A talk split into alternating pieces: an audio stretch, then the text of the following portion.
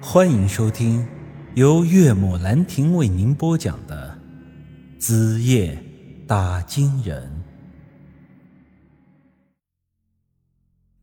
此后的一段时间里啊，我再没有见到杨石在村里出现过，而杨家别墅的大门也一直是紧锁着。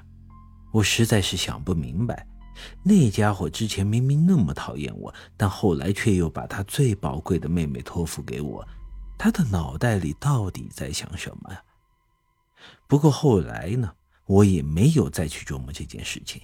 毕竟，如今舒瑶的肉身已经回来了，我也没什么好担忧的。于是，接下来我只需要安安稳稳的过日子，守护好莲花灯。等三年之后，舒瑶恢复过来，我老陈家就又团圆了。至于杨玉那个丫头，她虽然和我住在一起。但平时生活上和我并没有所谓的亲密关系，我想着就把她当做亲妹妹养在家里吧。反正这丫头也挺讨人喜欢的。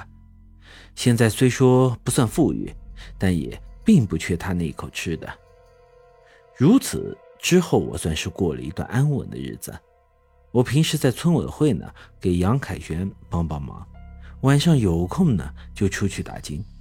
每个月呢，也有几千块的收入。杨玉虽然活泼呢，但平时并不怎么出门，就在家里给我洗衣做饭。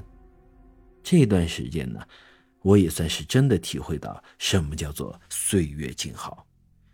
生活要是能这么一直维持下去，其实呢，我也挺知足的。唯一不太省心的，还是村里的那些闲言碎语。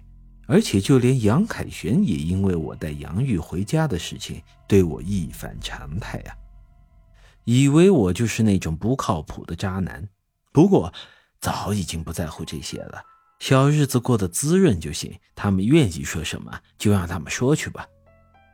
这一年的重阳节，我让杨玉做了一桌子好菜，又买了几瓶好酒，想请杨凯旋来家里吃个饭。这一来呢，想借吃饭的功夫跟他好好解释一下我和杨玉的事情，消除他对我的误会；这二来嘛，我发现杨凯旋这小子好像是对杨玉有意思，平时对我呢是冷眼相对，但又经常来趴我家的院墙。于是我就想着要撮合一下这俩人，如此呢，既能帮杨凯旋解决这单身的问题，也能让杨玉。有个好的归宿，毕竟他总是住在我这里也不太合适。我是拿他当亲妹妹看待，但别人并不这么想啊。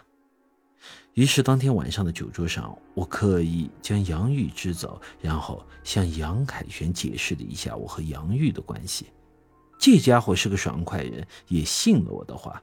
之后，便问起了他对杨玉是不是有意思。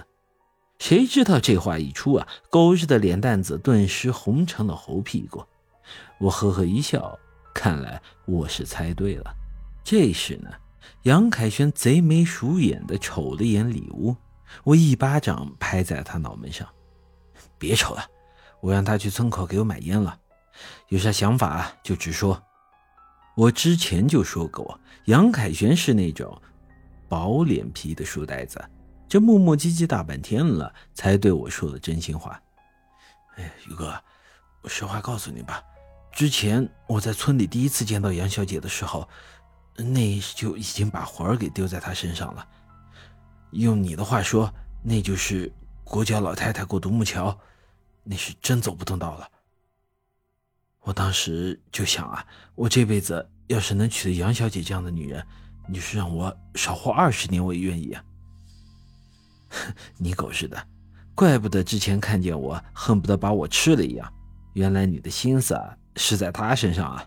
我还真以为你这么在乎我的人品呢。宇哥，话也不能这么说，你背着嫂子找女人本来就是不对。什么找女人？老子已经跟你解释清楚了，我跟那丫头啥事儿也没有。是宇哥，我误会你了吗？凯旋，你既然……把心里话都跟我说了，那我呢也跟你说点掏心窝子的话。杨玉那丫头是个好姑娘，而你呢人也不赖，所以接下来我会尽最大的努力撮合你们。宇哥，你就是我亲爹呀！本集已经播讲完毕，欢迎您的继续收听。